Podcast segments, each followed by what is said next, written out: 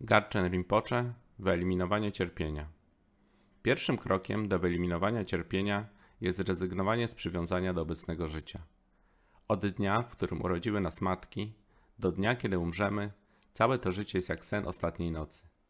Po śmierci obudzimy się w bardo, po śmiertnym stanie pośrednim. Wtedy całe obecne życie wyda się snem. Ludzki świat stanie się niknącym wspomnieniem. To będzie jak przebudzenie ze snu.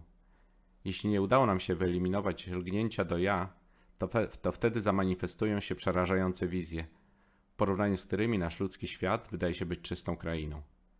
Milarepa wiedział, co się stanie, jeśli nie uda mu się wyzwolić od lgnięcia do ja, i dlatego z pełną determinacją poświęcił się praktyce i nie zaniechał jej mimo najcięższych prób. Tak więc, gdy napotkasz trudności, rozważaj. To życie jest jak sen, niebawem dobiegnie końca, a wtedy muszę być przygotowany. Do tego, aby osiągnąć szczęście wykraczające poza obecne życie, ważne jest zrozumienie przyczyny szczęścia.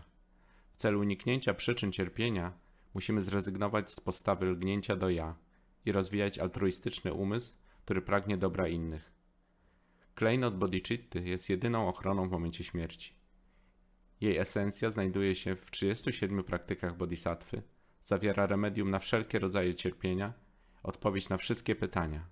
Chociaż nauki Buddy są rozległe, sam Buddha podsumował je krótko. Doskonale opanuj swój umysł. Oto nauka Buddy. Chociaż większość z nas żyje jak królowie i królowe, to potrafimy bardzo umiejętnie wyszukiwać powody do cierpienia. Nic nie jest wystarczająco dobre. Bogaci cierpią z powodu swoich dóbr, biedni z powodu ich braku. Milarepa żył w jaskini bez jedzenia i picia i był najszczęśliwszym człowiekiem na świecie. Prawda jest taka, że szczęście możemy znaleźć tylko w naszym umyśle. Jeśli umysł ma zwyczaj lgnięcia do cierpienia, będzie tworzyć cierpienie i postrzegać wszystko jako wroga i zagrożenie. Jeśli ktoś posiada umysł wolny od lgnięcia, wtedy nawet rzeczywiste, trudne okoliczności jak choroba nie są postrzegane jako cierpienie.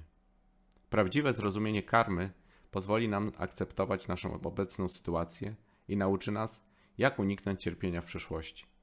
Karbę można bardzo łatwo wyjaśnić. Miłość jest przyczyną szczęścia, lgnięcie do ja jest przyczyną cierpienia.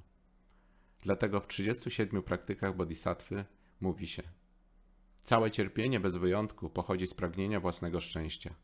Doskonali Buddowie powstają z altruistycznego umysłu.